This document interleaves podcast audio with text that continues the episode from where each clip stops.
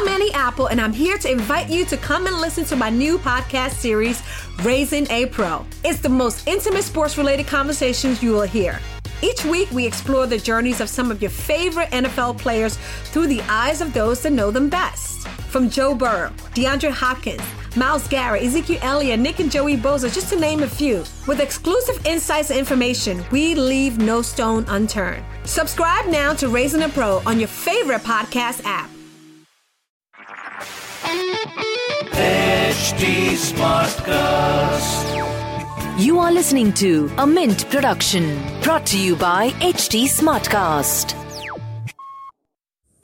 Good morning. I'm Shalini Umachandran, and this is Mint Light Morning Shot, a quick update on the news you need to know before you start your day. So grab a cup of coffee and let's get started.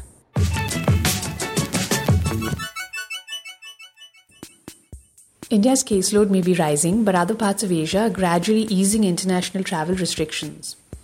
They're hoping to revive their economies as their virus curve flattens. On Monday, Singapore and Indonesia announced a deal for essential business and official travel. Passengers only need an application and COVID 19 tests both before and after travel. Singapore has similar agreements with China, South Korea, Japan, and Malaysia. Japan and Vietnam have decided to allow short term business travel with each other from the end of the month. Power supply was restored in most parts of Mumbai after its worst blackout in decades. It was caused by tripping or an overload that forces an automatic shutdown and it disrupted transport networks and briefly hit trading volumes in the bond markets. The BSE and NSE continue to function normally, but trading volumes in the fixed income market dropped. Many traders who are now working from home failed to complete their trades. Despite the blackout from 10 am to about 2 pm, the stock benchmark ended the day with gains.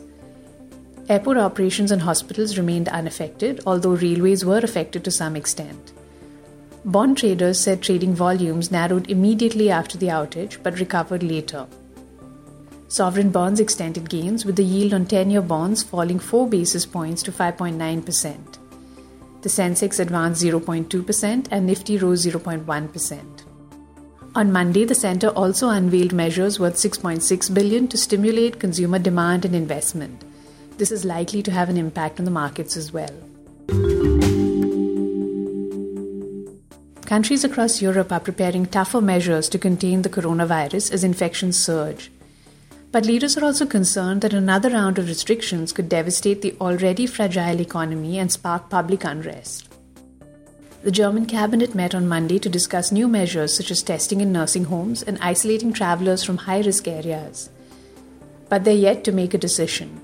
Italy, which was one of the worst hit countries in the first wave, is likely to have new rules for nightlife, sports, and social events this week. On Sunday, Italy saw the highest increase in COVID 19 patients entering intensive care since the 31st of March.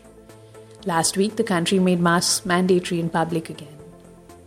The UK will introduce a system of alert levels to classify areas and what activity will be allowed. France has put some cities on maximum alert and has closed a number of businesses. Poland is considering introducing a state of emergency. India has among the highest number of road accidents and deaths in the world.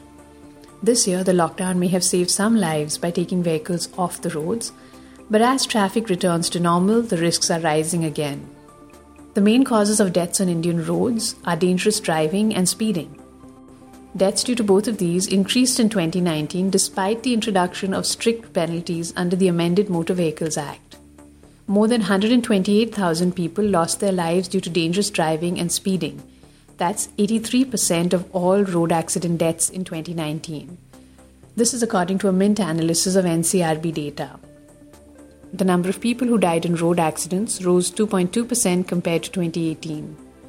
Most road accident deaths take place on national and state highways, even though they make up just 5% of the Indian road network. After spending decades in a basement, some of Italy's finest sculptures dating back to the 15th century are now on show for the public again.